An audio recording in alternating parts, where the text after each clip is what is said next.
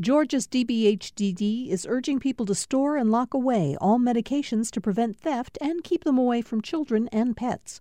Old medications can be disposed at Dropbox locations. Dropbox locations can be found at opioidresponse.info. Thanks for listening to the Political Rewind podcast. Be sure to like and follow us and rate us on Apple, Spotify, or wherever you get your podcasts.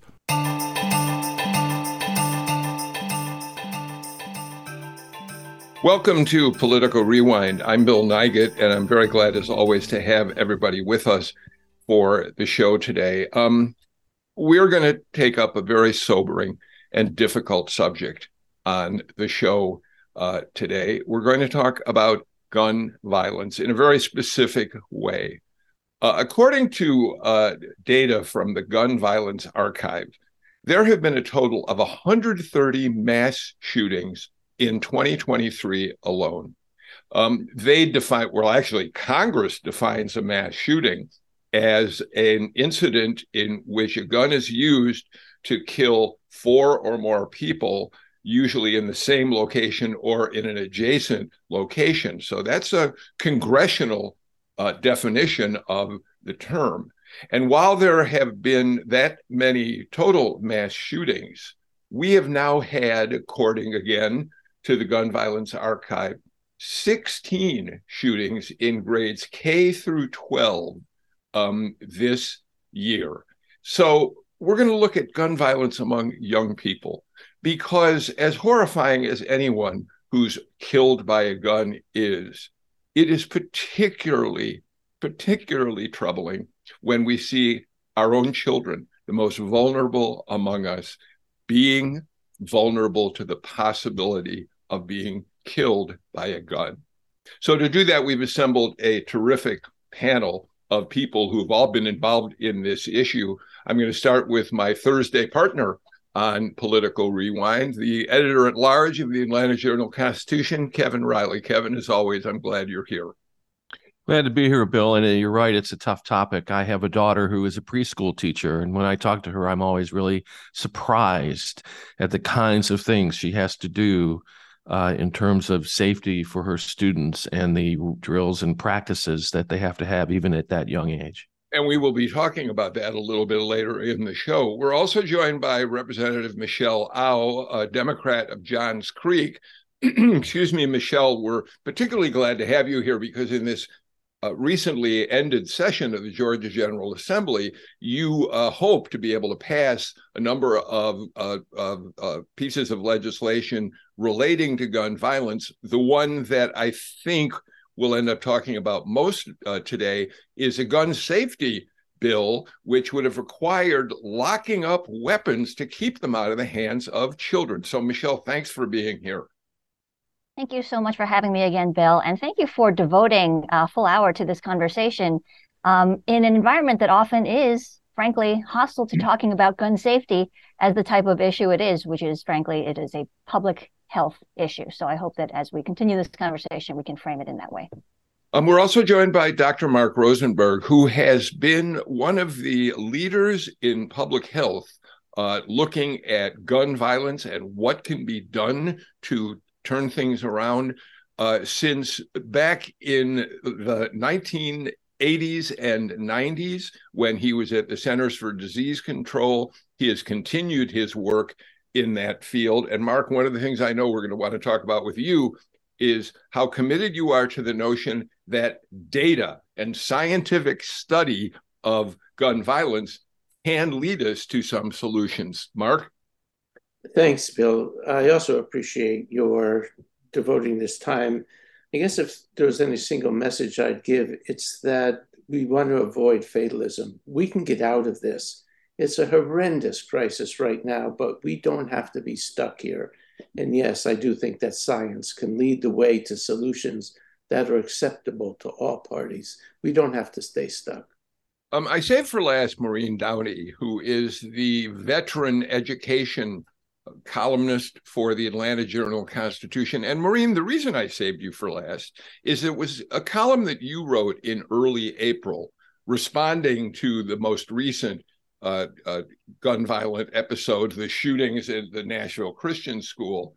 that really prompted me to want to do this show because you uh, gave us some really important data in that column. And uh, you talked about your frustration that you don't sense anything is being done here in Georgia to stem the potential problems we could face. So thanks for being here. And why don't you start us off by just telling us a little bit about the highlights of what you wrote in that particular piece? What I wrote in that piece was that um, the Covenant School shooting in Nashville uh, preceded a few days by the East High School shooting in Denver, uh, where the 14th school uh, added up to 14 school shootings this year alone uh, in schools that uh, injury uh, shootings that resulted in injuries or deaths. And on a, on a greater scale, I, I want to note that I've been writing about schools and kids uh, since Columbine, and I thought Columbine would bring change. It did not. I thought Sandy Hook would bring change, and it did not. Uh, Parkland uh, did not. And I have, um, I'm, anxious for Mark to share a, a, you know, a path forward because in the beginning when I was writing about this, I thought for sure when you saw that it was easy access to guns, it was easy access to powerful guns that were raising the death tolls at these schools, as we saw in Texas, uh, with 19 uh, uh, deaths there, children killed by, by a, um, assault rifle. I thought for sure we would, would try to ban them, and, and I'm almost given up a little bit on that. And now I am agreeing with the representative that we should try to at least impose gun safety because every time this happens, uh, 80 to 90% of the guns used in school shootings come from the home. And there's always a baffled parent or grandparent or uncle or aunt who says, I never thought that Johnny would take, you know, steal the guns and do this. I never realized how mentally ill my child was. And so I don't think we can count on parents because parents don't see these dangers. And the best example, of course, is that recently horrific case in Virginia where a six year old who was so, uh, had so many behavior and mental health issues that his parents were being required to come to school with him on most days. Well, one day they didn't come and he brought his mother's uh, handgun with him and shot his teacher in front of his classmates. So that's where we are today. And frankly, I am quite pessimistic. And I would love to see some optimism from my fellow panelists. Um, thank you for that. Um, Kevin, uh, uh, Maureen points out in her column that since 2018, there have been 157 school shootings where at least one person was killed or injured. But there's a quote in that column that I think is particularly uh, important for us to look at. In response to the Nashville Christian school shooting, a Tennessee uh, Congressman, um, Tim Burchett, uh, said that the situation was hopeless. He said, gun violence cannot be stopped. Quote, it's horrible. It's a horrible, horrible situation, and we're not going to fix it. Criminals are going to be criminals. Kevin, uh, the opposite of what Maureen is hoping for, somebody who can tell us on the show today, yes, there are potential solutions. Well, yeah, and, and that's why I'm so anxious to hear from uh, Representative Au and, and also um, from Mark Rosenberg because I think they're both urging uh, us toward um, thoughtful, meaningful solutions that can be agreed upon if we're objective and wise about what to do because to me it, it just seems crazy and i'll just share this quick anecdote this is one of the most powerful experiences i've ever had and i've been lucky not to be exposed to much much gun violence i happened to be on a family trip in ireland on the day of the 2012 colorado theater shooting and just as an experience, I happened to be in the newsroom of the Irish Times. It was something I'd sort of set up. And I couldn't believe what a huge story it was in Ireland that day. I didn't, I just didn't think, you know, uh, there would be that much interest. And so I asked the editor of the paper and some of the people who work there, why are you guys covering this in such detail? And their explanation came down to this they lived in a country where guns were everywhere during the Troubles, and many people died. And there was a major effort in Ireland to get just get rid of guns once that peace agreement was reached because they believed if you could get the guns out of there, it's much less likely that people would use them, of course, right? And they just could not figure out and were scratching their heads about why we Americans behave this way after their experience as a model. So to me, it's the time has come for just reasonable understanding of what to do here. Michelle? I think you're absolutely right in terms of looking at gun violence as a fixable problem, right? I just wanted to go back to that CDC statistic that we cited up top at the show to say that gun violence is now the number one cause of death in children and teenagers in this country. And that is a statistic that truly deserves not just notice, but action, right? And I, I can't help but to think that if it were any other new top cause of death in children and teens in this country, that we would be raring to act on it, right? Similar to when uh, motor vehicle accidents were a very high cause of injury and fatality in this country, mm this country did enact a, a series of legislation and uh, moves in the auto industry to make the process of driving safer, right? And I want to note that in that process, the answer was not to ban all cars, right? that wasn't the solution. The solution was to make the act of driving a car safer, right? There is no one single solution to any public health problem. There is not going to be any one single solution to gun violence as a problem in this country. But as with cars, we have seatbelt laws and traffic signals and DUI laws and airbags and driver's licenses, all these things that layer on top of each other that address different parts of the problem that make overall the experience of being able to own and operate a car safer in public spaces. That's how I approach the problem and the, you know, the vexing problem of gun safety in this country. And I think the way that this helps is that it tries to take it out of the political space, which is where we see the most friction when it comes to uh, gun rights, and puts it into what is uh, more appropriate, which is the public health space, just mm-hmm. as we've approached a lot of other problems that cause injury and death. Well, Mark Rosenberg, I think uh, Representative Au just spoke to your sweet spot uh, in a number of ways. Number one, for years, as I said when I introduced you, you have argued that more studying of gun incidents and collecting more data about what happens in gun incidents can lead us to some solutions. And and Michelle is absolutely correct when she says it was only when the federal government began studying automobile accidents from a scientific point of view that we began seeing safety regulations like seatbelts, like airbags uh, put into vehicles to reduce deaths. So let's put this in your hands in terms of your concerns about what it means uh, to study guns in a more scientific way. Well, thanks, Bill. And let me say, I think we as a state are so lucky to have Michelle in the House. She's thoughtful, articulate, clear, and balanced in what she does, and she listens. I think, though, the problem is we are stuck. It's like a bad divorce where the two sides are so conflicted that they think the problem is the other person.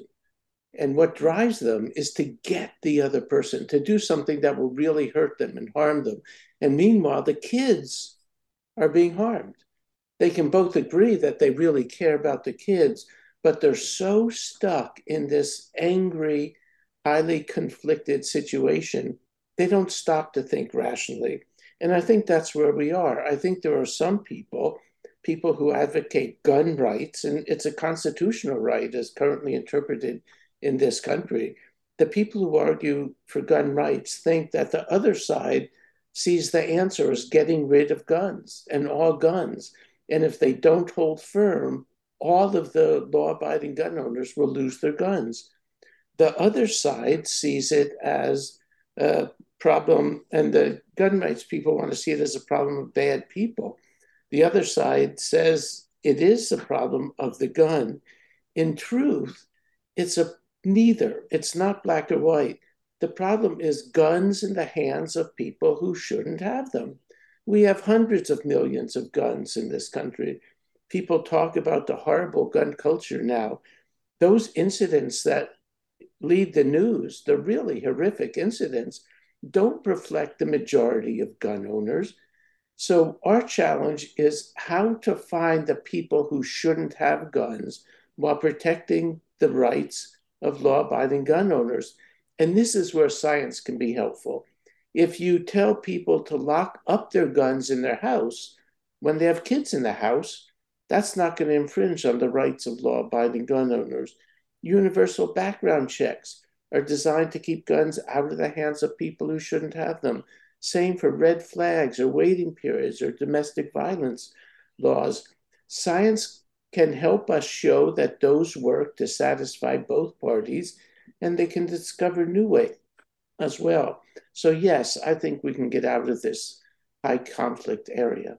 I, I, do want to come back at, at one point to the notion of what you think, what it means when you say scientific study can help deal with gun violence. But before we do, Maureen, um, Mark Rosenberg and I have talked about this before, and he's expressed the point of view he just did with me. And, and what I've said back is it sounds in a way as if Mark is saying what a lot of the NRA crowd says, which is guns aren't the problem, people are the problem and and I know that's troubling to some of those who really want to see uh, uh, strict regulations put in place to control weapons. You know, I think what we have to keep in mind is is that um, we, we, can argue or not guns, guns uh, cause crimes. People commit crimes. Of course, when they're armed with a gun, those crimes are far more deadly you know, I, I, do think having watched the General Assembly deal with this issue poorly for uh, more than three decades now, that it has become very politicized and there was simply a knee jerk reaction no gun laws because we'll lose the people that vote for us. And I think that's the challenge to overcome. I sat in House Judiciary about 15 years ago. 18 people testified on a gun bill that would have required safety locks, would have required more parental responsibility. Uh, of the 18, uh, 17 were for it. I don't know if you testified there, Mark, but there were experts from the country. There were people who had lost their children, who had been playing at a friend's house and were killed by a playmate, a playmate from the gun. Okay, of those 18 people, only one person was opposed. The uh, committee barely discussed it and immediately voted it down. And I, I was stunned to see that happen. And I have just seen that repeatedly again and again. I don't know how to get the message because the people voting it down or refusing to talk about it, uh, Michelle's counterparts in the in the General Assembly, they have kids. They have grandkids. They send kids to public schools where they're being drilled now as young as kindergarten about, hey, you come and learn to tie your shoes and you learn to hide from an armed gunman. And yet they don't want to do anything about it. Maureen's reference to watching the General Assembly all these years brings to mind something, Michelle, I've always wanted to ask, which is so we in Georgia, we have now a law that permits uh, carrying a gun almost anywhere without a permit, right? Um, but you cannot bring a gun into the state capitol. How do your colleagues who support, you know, uh, or, or who resist um, some of the things you've suggested and legislation you've you've you've written? How do they explain that? I think you're right that there is a degree of conflict and hypocrisy in how people approach gun safety when it comes to themselves and their families versus in the abstract. And I think that comes down to the way we frame it as a political issue, right? Back to what Maureen was saying, um, there has been quite a lot of, I'll, I'll judiciously call it hesitancy from the part of our Republican colleagues who, even as they recognize and send thoughts and prayers every time there is another mass shooting um, or episode of gun violence in this country, that they are loath to address it in any sort of concrete way because they fear that it will alienate them from their voters. Um, I think. Yeah, so, sorry. so let me bring that. I want to make sure we focus um, on on the issue of, of children and guns uh, sure. as much as possible. So, um, Michelle, let me talk about um, the the bill that I mentioned near the start of the show, um, HB 161. You called it the Pediatric Health Safe Storage Act. It would require owners to securely store their firearms that might, minors might be able to access. Their, it's a misdemeanor in your bill, punishable by up to $5,000. And I'd love for you to speak to the hearing you held on that and then I want you to come in, Mark, because like Mike Michelle, I have you know I have enormous respect for your views on uh, guns that obviously she did too, or she wouldn't have asked you to testify in that hearing. So, Michelle, first tell us more about the hearing and how it was received. Right. So, HB 161 is the third of three gun safety bills I introduced this year. The reason it was the last of the three bills to introduce is because I was holding on to it in hopes that I actually could get a Republican co sponsor onto the bill, right? Because I I think we can recognize that that is the best way to move forward a bill in a Republican majority General Assembly. And also, I felt that the issue was um, close enough to people and sympathetic enough that we mm. may be able to break through some of these partisan divides. I was unable ultimately to do that because of this like entrenchment when it comes to uh, gun culture in this state. However, um, it was directly in, it was introduced directly in response to this new statistic of it being the number one cause of death in children and teens, that we have to respond to this. We have to, to move towards action.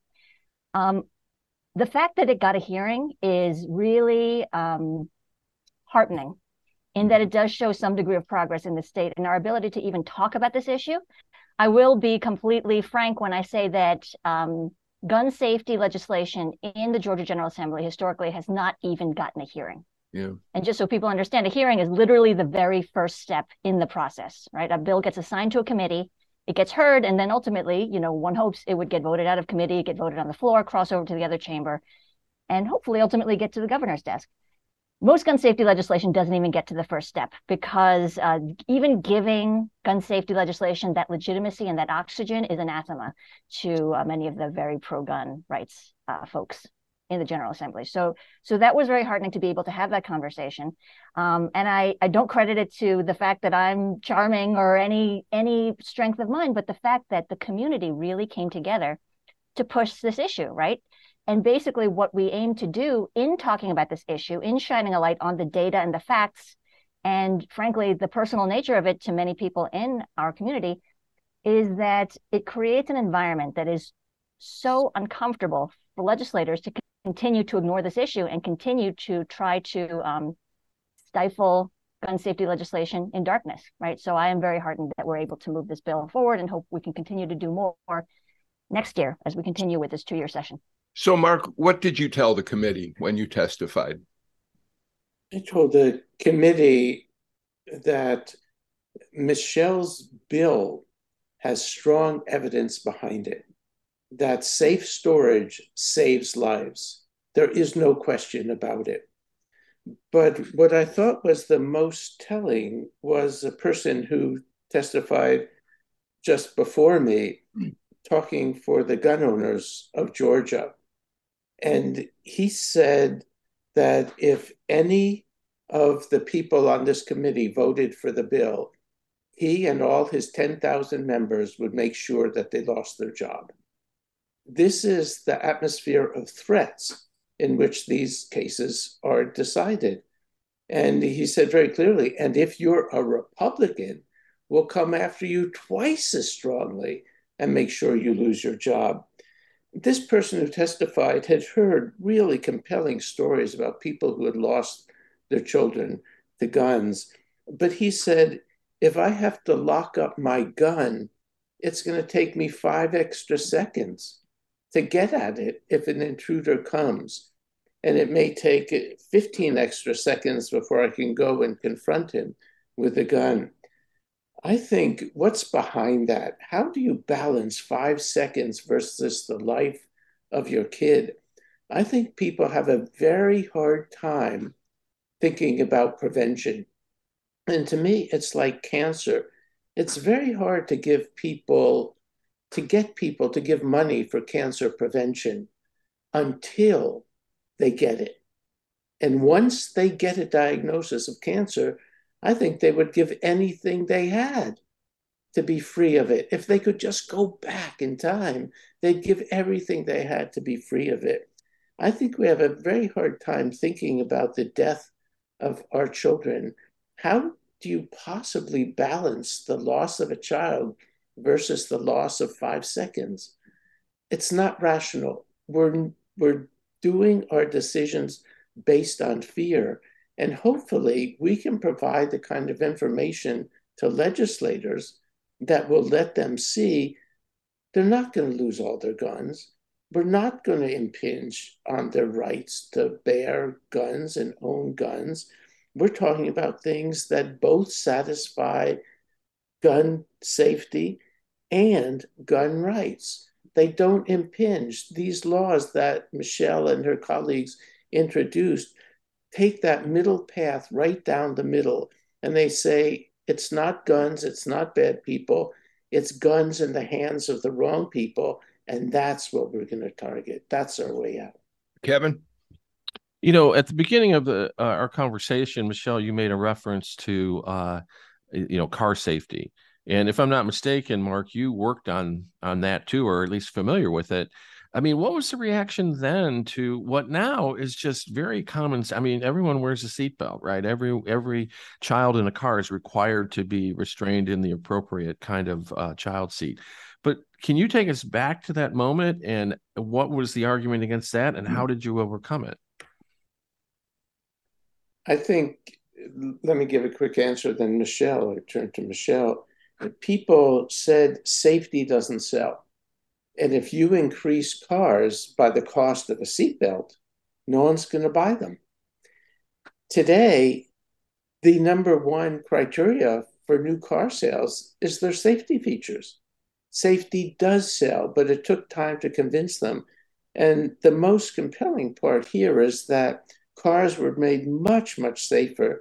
600,000 lives have been saved on the road without banning cars. There are more cars sold today, more cars on the road than ever. So, Maureen, you know, what Mark's argument is um, really meaningful here, suggesting that the answer to this problem to some extent is saying to gun rights people we don't want to take away your guns we just want to make them make it sit now the fact of the matter is there's some guns that the uh, that the folks who are about it, believe in gun control, gun safety, do want to take away assault weapons. But in many cases, it's as Michelle Au was saying, let's just lock up your gun, let's make it a requirement. But Maureen, what Mark described as having happened in that committee hearing, where uh, a lobbyist for for the gun industry stood up and said, "We'll take away every one of your seats if you vote for this legislation." um, is exactly what the problem is. The NRA and others would say it's all a slippery slope. The minute you do something like require a gun uh, be locked up, the next step will be you require that you're not allowed to carry the gun outside the home. The next step would be this and that. And that's always been the argument on the pro gun side of this. Which is why I feel at this point we're at a stalemate. And frankly, if I had to, uh, you know, give a solution, I would say elect more women to the legislature because I think women, Republican or Democrat, are much more aware of child risks. I want to give you two quick anecdotes. I got an email. I always get new people moving to Atlanta saying, Where should I send my kid to school? They like the arts, they want to play soccer, they're good at math. This is the first time I ever got an email that said, which are the safest schools, which have the best security, which are the hardest to get into. And it's almost like we were discussing a military base and not an elementary school for a, a kid.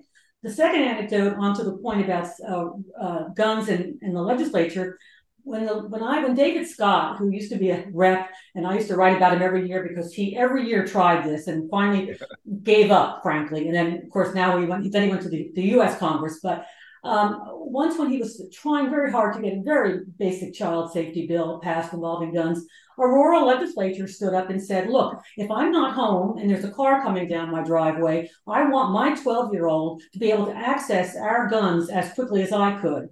And I thought, that's the issue there. And I thought about his comment this week where we had these innocent kids killed for the mistake of ringing the wrong doorbell and going down the wrong driveway and now rolling their basketball in the neighbor's house. And honestly, I, I, hate to be negative about this, but I think we have to change the General Assembly to change our gun laws in Georgia. Uh, I got to get to a break, but but I've got to say, Maureen, the fact that uh, David Scott, that you know that anecdote about getting to my gun if somebody's coming down the driveway all those years ago is chilling, given the three incidents that we've seen in the past week uh, because of just that sort of thing, innocent young people going in the wrong going down the wrong drive knocking on the wrong door uh, i got to get to a break We got a lot more to talk about with this panel uh, when we come back. Uh, you're listening to Political Rewind.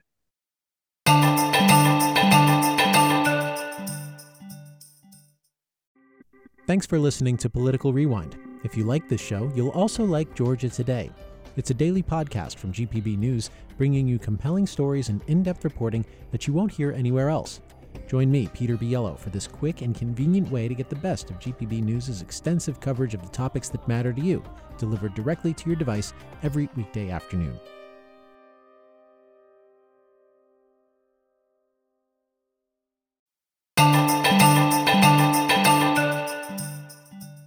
Welcome back to Political Rewind. Today we're talking about gun violence, particularly gun violence focused on children, uh, both um, individual murders of young people, uh, school shootings, mass shootings, which have taken so many lives, but also suicide. A significant percentage of the young people who die by gun are committing suicide, which is just terribly heartbreaking in and of itself. Our panel includes Kevin Riley, Representative Michelle Au, Dr. Mark Rosenberg, and Maureen Downey, uh, the education columnist at the AJC. By the way, Maureen, I hope as many people are reading your column as I do, because whether you're talking about guns among young people or not, in young what they do to young people or not, your column is always so smart about issues in education, which is why I'm always glad we can have you on Political Rewind. Um, all right, let's let's move on on on this whole issue of where we head next.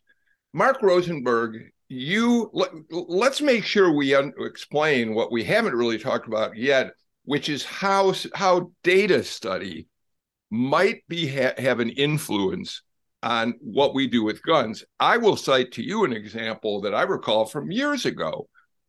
Um, years and years ago, and I don't know which agency studied this it was proved definitively that having a gun in your home made you more vulnerable to being shot by a gun, that it was dangerous, not protective, to have a gun in your house. That's a pretty clear example of research that um, helps us understand the situation, didn't change anything.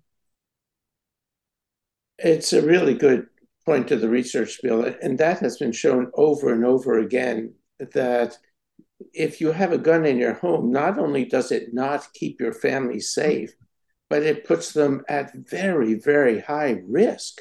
If you have a gun in your home, the risk that someone in your home will be shot and killed with a gun goes up not by 10, 20, 30, 40%. It goes up by 200%. It's triple. It triples the risk. And if you have a gun in your home, the risk that someone in your home will commit suicide by gun goes up fivefold.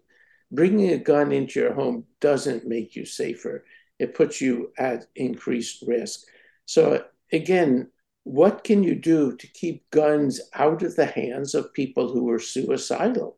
There are things you can do. You can have your weapons locked and loaded. At Michelle's hearing, there was powerful testimony from one person his wife had been killed in the shooting of seven Asian women in Atlanta. And then he had a family gathering, and he told a story about how his son was at the gathering and ran and grabbed a shotgun, went out on the terrace, put the gun in his mouth, and killed himself. And this person said, You know, I'm a gun owner. I believe in guns, but if my gun had been locked up, my son would be here today.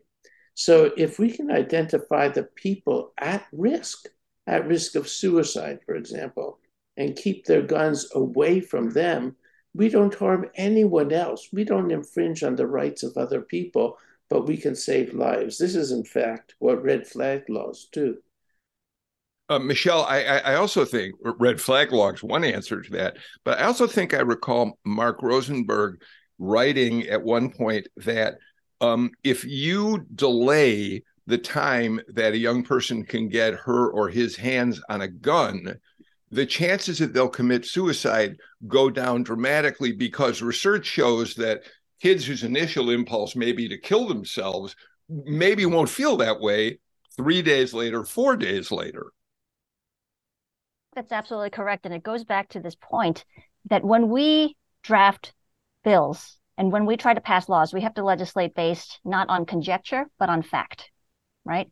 And that's what the data provides for us is a set of set facts that we can study to see how we can improve on a problem.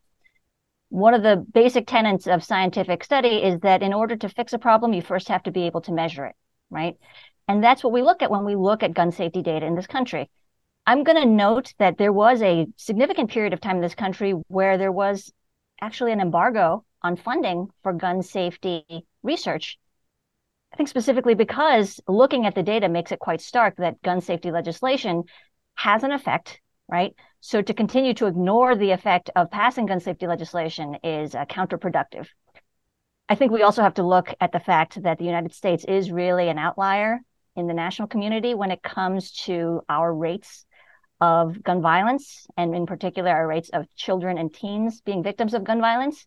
There is no other developed, wealthy country uh, on this planet Earth that has as high rates of gun violence as the United States does.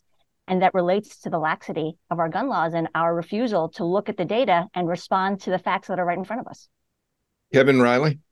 So, Bill, I have a I have a quick, I guess, story from my youth. I I um I grew up in a house that always had a gun in it, and that was because, as we've talked about on the show, my father was a police officer, and his habit was to come home, walk up to his bedroom, and lock his gun, come back downstairs, and kiss my mother hello. That's how serious he was about gun safety, and I can remember as a young kid him showing us his gun, explaining how it worked, explaining where it was locked up, explaining to us that if we ever were around a gun or saw a gun, we should immediately find an adult and tell them. You know, I can remember him taking us to the police firing range where they practiced to qualify with and how scary it was with all the how loud it was.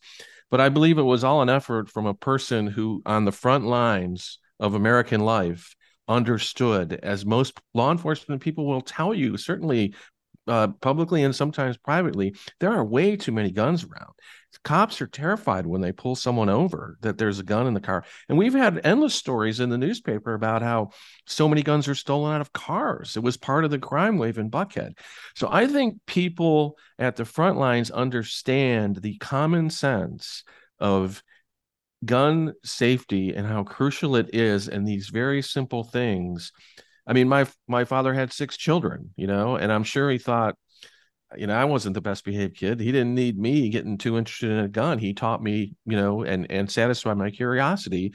And i think about that now and what an important thing that must have been for him to do.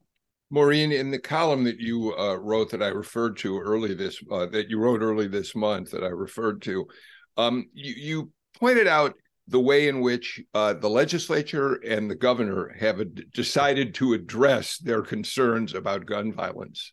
And you really briefly ref- referenced it earlier in the show. It's the sort of militarization of our public schools. Talk about that a little. Well, I think that what our General Assembly and governor uh, seem to be saying is that guns are a part of American life and rather than trying to uh, limit access to guns, we need to protect schools from being infiltrated by guns, from people getting in. And so there, we're, we're, we have bills requiring more drilling. We have money for uh, school resource officers, even though almost all the prominent school shootings where people were killed occurred at schools that have school resource officers. Uh, we have to keep in mind that in the Texas uh, shooting, uh, I think that he, uh, the shooter there, 100 rounds in two and a half minutes. So when you are coming in with a rapid fire weapon of any kind, the uh, the fatalities, the shootings will be quick. So even with a, school resource officer, so uh, our General Assembly seems to be saying we uh, guns are part of Georgia. Uh, they are in many, many homes, and we don't want to uh, interfere with that. So let let us instead put the onus on schools and it's it's an impossible thing to do because all of us have had kids in schools. You're there for field day. They prop open the door so the kids can get in and use the restrooms or get a cup of water. It is very hard to treat a school like a prison.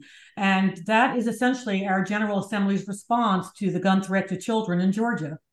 Um, Mark, how do you respond to that, and and how do you change that equation? I think that we need to let people know that in working for gun safety, we are not going to take away everyone's guns. We're not going to do that. And there are ways that we can make our children safer in school without taking away everyone's guns. This is where the research comes in. That can be demonstrated, that can be shown. This is the kind of evidence that Michelle has behind every one of the bills that she introduced there. I'm going to mention one other thing about children, and that is that a while back, several years ago, people talked about the deaths of despair, that older white men were dying now, deaths of despair from drug overdose and from gun violence.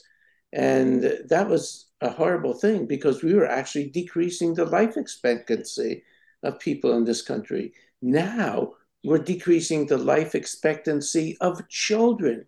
For the first time ever, we've turned that around, and our children have a diminished life expectancy because of guns. Well, that's an that's an awful uh, realization uh, to lead us into a break. But I got to take it, Michelle Au. I know you want to respond to that, and we'll get to you and the rest of the panel in just a moment.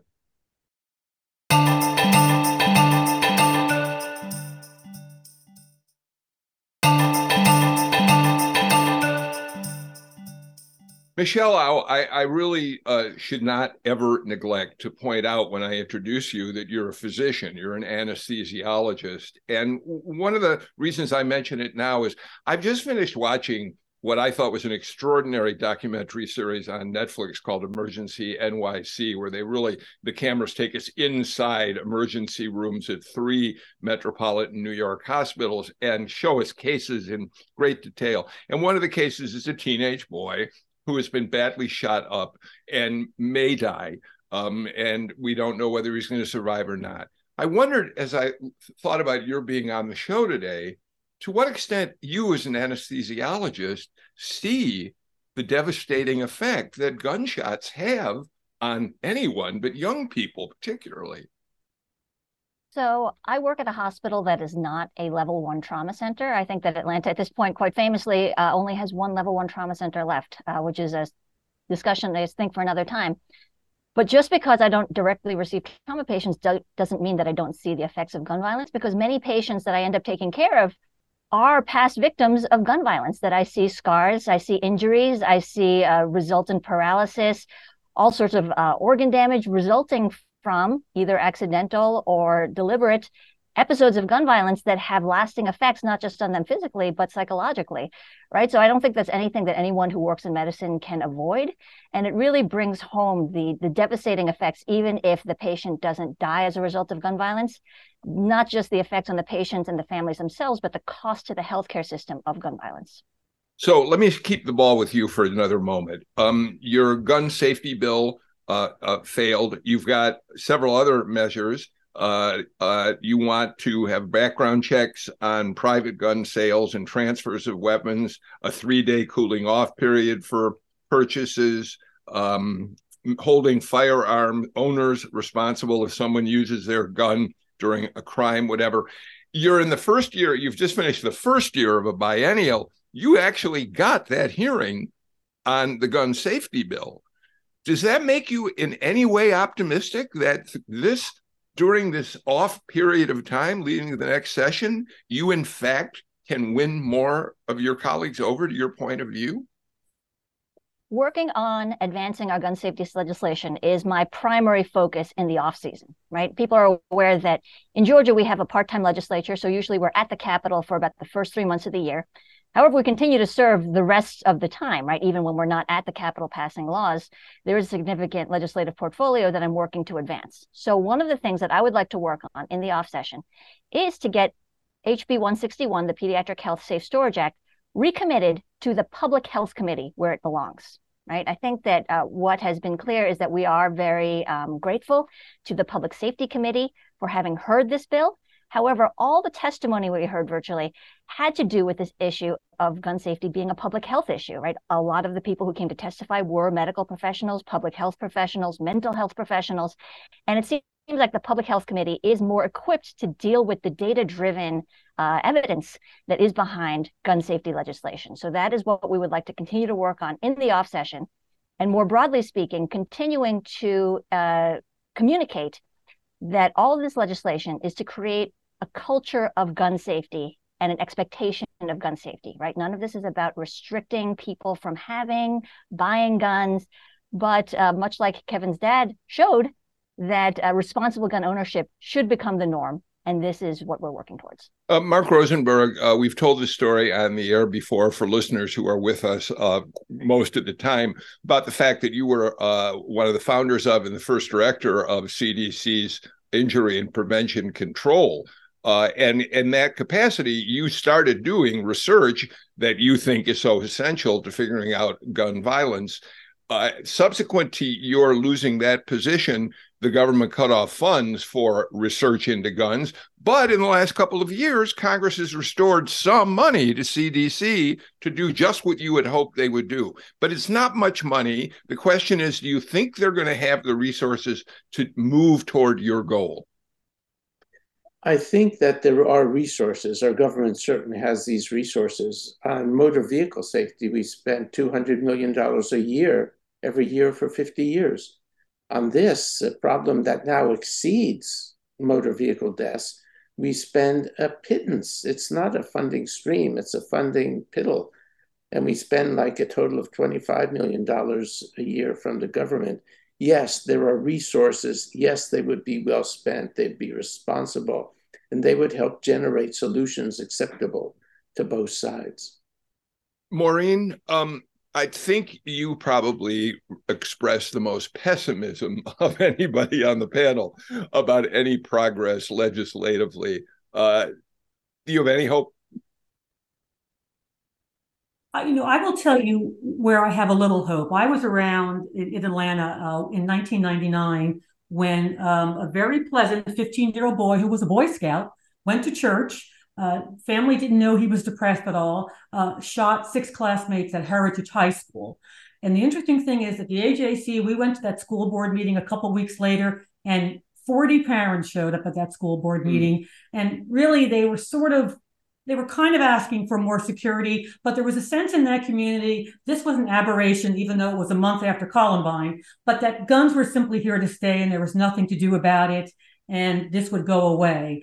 And I don't think you would find many parents, even in Georgia right now, who would believe that uh, a school shooting is an isolated incident and not a threat to their children.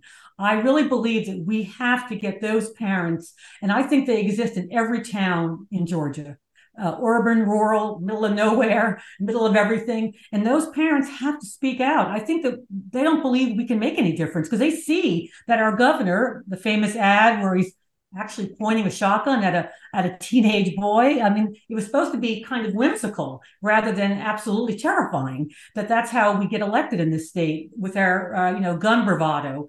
But I do hope parents parents have to mobilize. Kevin Riley, um, uh, the Kaiser Health News released a uh, survey uh, pretty recently about guns. And it, it, one of the findings that they had made me realize how you know fortunate I feel, and maybe you do too, since we both have children who are grown adults. One in four of the parents that they talk to who have children under 18 years old say they worry every day about gun violence in their children's schools or on the street. Kevin, that it's if we're living in a country where that fear is rampant, it really says something very, very uh, depressing about us. Uh, I think you're right, Bill, and and you really we're not freed up just because our children are adults. Because if they're teachers or in in public places, they're also vulnerable. Mark mentioned that when we act out of fear, we we make poor we make poor decisions. Um, I'm optimistic though because the only thing Americans love more than their guns are their cars. And if we were able to accomplish uh, what we've accomplished with cars, I've got to believe that at some point, maybe a clever manu- gun manufacturer will come up with a whole way of marketing that emphasizes a gun safety with their product and they dominate the market. Maybe the American market will be the solution. Um, we really are just about a time out of time, but let me give each of you, Mark and Michelle, one one, you know, maybe 15 seconds to make a concluding comment. Mark and then Michelle. I think there is hope. I think guns are here to stay, but that doesn't mean that the damage they inflict is here to stay. Cars are here to stay, but we've saved hundreds and hundreds of thousands of lives by making them safer. I also think we just need to mention the disparities. The people who pay the cost are increasingly people of color.